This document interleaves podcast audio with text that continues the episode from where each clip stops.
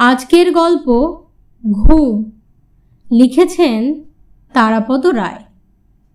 ঘুমের কথা লিখতে গেলে প্রথমেই সেই বিখ্যাত বালিকাটির কথা বলে নেওয়া ভালো। ছাত্র জীবনে এবং তারপরেও কিছুদিন গৃহশিক্ষকতা করেননি এমন বাঙালি বিরল। আমার বন্ধু বান্ধবেরা সকলেই টিউশনি করেছেন। কিন্ডার গার্ডেন থেকে এম এ পরীক্ষার ছাত্রছাত্রী পর্যন্ত যে যার যোগ্যতা অনুযায়ী পড়ানোর চেষ্টা করেছেন। আমার এই বন্ধুরা প্রায় সকলেই দাবি করেন, উপরিউক্ত বালিকাটি তারই ছাত্রী ছিল। বালিকাটির ছিল ঘুমের দোষ। ঘুমের জন্য পড়াশোনা তার মাথায় উঠেছিল। আমি নিজেও তাকে কিছুদিন পড়িয়েছি। সে এক অসামান্য অভিজ্ঞতা। প্রথম সপ্তাহে কিছু বুঝতে পারেনি। কিন্তু দ্বিতীয় সপ্তাহেও যখন দেখলাম যা পড়া দিয়েছি কিছুই করে রাখছে না, তার উপরে পড়তে বসে কেবলই হাই তোলে। হাই, শুধু হাই, হাইয়ের পর হাই। আমি ছাত্রীটিকে একচোট খুব ধমকালাম। বেশ ধমকানোর পরে মেয়েটির কাছে সোজাসুজি জানতে চাইলাম, পড়া করে রাখুনি কেন? মেয়েটি নির্বিকার কণ্ঠে একটা ছোট্ট হাই দমন করতে করতে উল্টো প্রশ্ন করল, কখন? পড়ব, স্যার? আমি বললাম, কেন? সন্ধেবেলা? সন্ধেবেলা? বড় ঘুম পায়, স্যার। মেয়েটি এবার আর তার হাই তোলা আটকাতে পারল না। কিন্তু আমি ছাড়লাম না। ঠিক আছে সন্ধেবেলায় ঘুমোবে, সকালবেলা ঘুম থেকে উঠে পড়া করবে। মেয়েটি ইতিমধ্যেই বাঁ হাতের তর্জনী ও মধ্যমার সাহায্যে ছোট্ট একটা তুড়ি তুলে সমুদ্রের জলোচ্ছ্বাসের মতো একটা বিপুল হাই ঠেকানোর চেষ্টা করছিল। ওই অবস্থাতেই আলতো করে উত্তর দিল ঘুম থেকে উঠে বড় খিদে পায়, স্যার। আমি বললাম, ঠিক আছে, তোমাকে না খেয়ে পড়তে বসতে হবে না। তুমি আগে খেয়ে নেবে। মেয়েটি এবার আমতা আমতা করে বলল, না স্যার, খেলে আমি পড়তে পারব না। আমি অবাক হয়ে গেলাম। কেন? মেয়েটি অম্লান বদনে বলল, খেলেই আমার ভীষণ ঘুম পায়। সেই মুহূর্তে আমি মেয়েটিকে চিনতে পারলাম। এই সেই বিখ্যাত বালিকা যার কথা অনেক শুনেছি, অনেক পড়েছি। যার ঘুম থেকে উঠলেই খিদে পায় আর খেলেই ঘুম পায়। খাওয়া ঘুম খাওয়া ঘুম, খাওয়া এই রকম চক্রাকারে চলছে এর জীবনযাত্রা। এর মধ্যে আর কিছুর জন্যই কোনো ফুরসত নেই।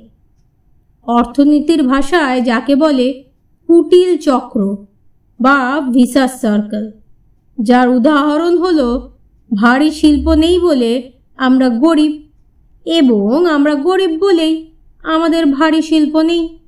এই মেয়েটিও একই রকম কুটিল বৃত্তে আবদ্ধ। ঘুমোলেই খিদে আর খেলেই ঘুম। কিন্তু অন্যের ঘুম নিয়ে রসিকতা করার অধিকার আমার নেই।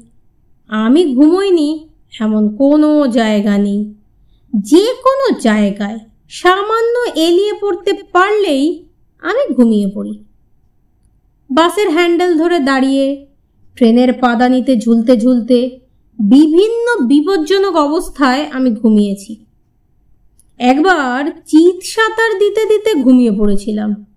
আড়াই ঘণ্টা পরে ঘুম ভেঙে দেখি নদীর ঘাটে ছিলাম মধ্য নদীতে চলে এসেছি। গায়ের চামড়া সাদা হয়ে কুচকে গেছে। ক্লাবে বা বৈঠকখানায় আড্ডা দিতে দিতে অফিসের টেবিলে ফাইল করতে করতে এমনকি প্রমত্ত যৌবনে নিজের ফুলশয্যার রাতে আমি নাক ডাকিয়ে ঘুমিয়েছি। আমি যখন প্রথম অফিসে ঢুকেছি, কালীঘাটের বাড়িতে তখন একা একা সকালবেলা ঘুম থেকে উঠতে অনেক দিন দেরি হয়ে যেত। আগের দিন হয়তো খুব রাত জাগা হয়েছে। এই রকম এক দেরির দিন বেলায় উঠে চা খেয়ে খবরের কাগজ পড়তে পড়তে আবার ঘুমিয়ে পড়েছি। দ্বিতীয় দফায় ঘুম থেকে উঠে স্নান খাওয়া করে অফিস যেতে সাড়ে বারোটা হয়ে গেল। ওপরওয়ালা আমাকে ধরলেন, দেরির ব্যাখ্যা চাইলেন। তখন আমার সত্য ভাষণের প্রতি খুব ঝোঁক ছিল।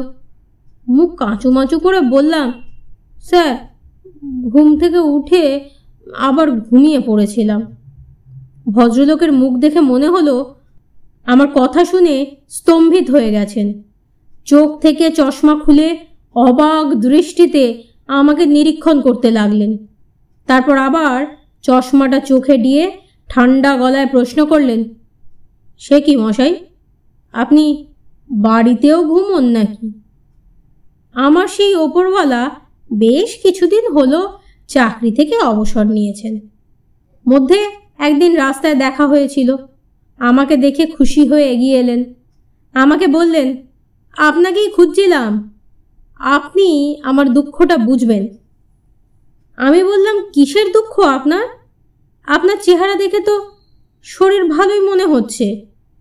ভদ্রলোক ম্লান হেসে বললেন, শরীর যে খারাপ ঠিক তা নয়, কিন্তু ঘুমের একটু কষ্ট পাচ্ছি।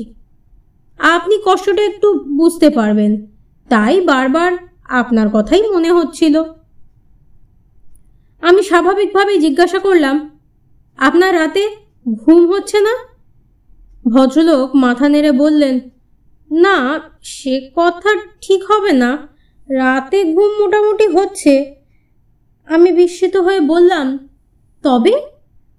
উনি বললেন, তবে আর কি। সকালবেলায় ঘুম থেকে উঠে হাত মুখ ধুয়ে চা খেয়ে খবরের কাগজ পড়ে আর একটু ঘুমিয়ে নি। আর তো কাজ নেই। কি আর করব বলুন? আমার সমাহিত মুখের দিকে তাকিয়ে আমার প্রাক্তন ওপরওয়ালা নিজেই বলে চললেন, না, সত্যি কথা বলছি। সকালবেলা ঘুমোতে খুব কষ্ট হয় না। তারপর ঘুম থেকে উঠে স্নান খাওয়া সেরে মধ্যাহ্ন নিদ্রা, দুপুরে আর এই বুড়ো বয়সে কী বা করার আছে? কষ্টের সৃষ্টে একটু ঘুমিয়ে নিই কিন্তু আসল অসুবিধা হলো ওই বিকেলের দিকে। বিকেলে চা খেয়ে কত কষ্ট করি, কিছুতেই আর ঘুম আসতে চায় না। সে যে কি কষ্ট। রাত নটার আগে আর কিছুতেই ঘুম আসবে না। ভদ্রলোক সত্যি কথা বলছেন, নাকি আমার নিদ্রালু স্বভাবকে ঠাট্টা করছেন? কিছু বুঝতে না পেরে একটি ক্ষীণ নমস্কার করে তার হাত থেকে বেরিয়ে এলাম। পুনশ্চ একজন পাঠিকা অভিযোগ করেছেন, কাণ্ডজ্ঞানে বড় কুকুরের উৎপাত।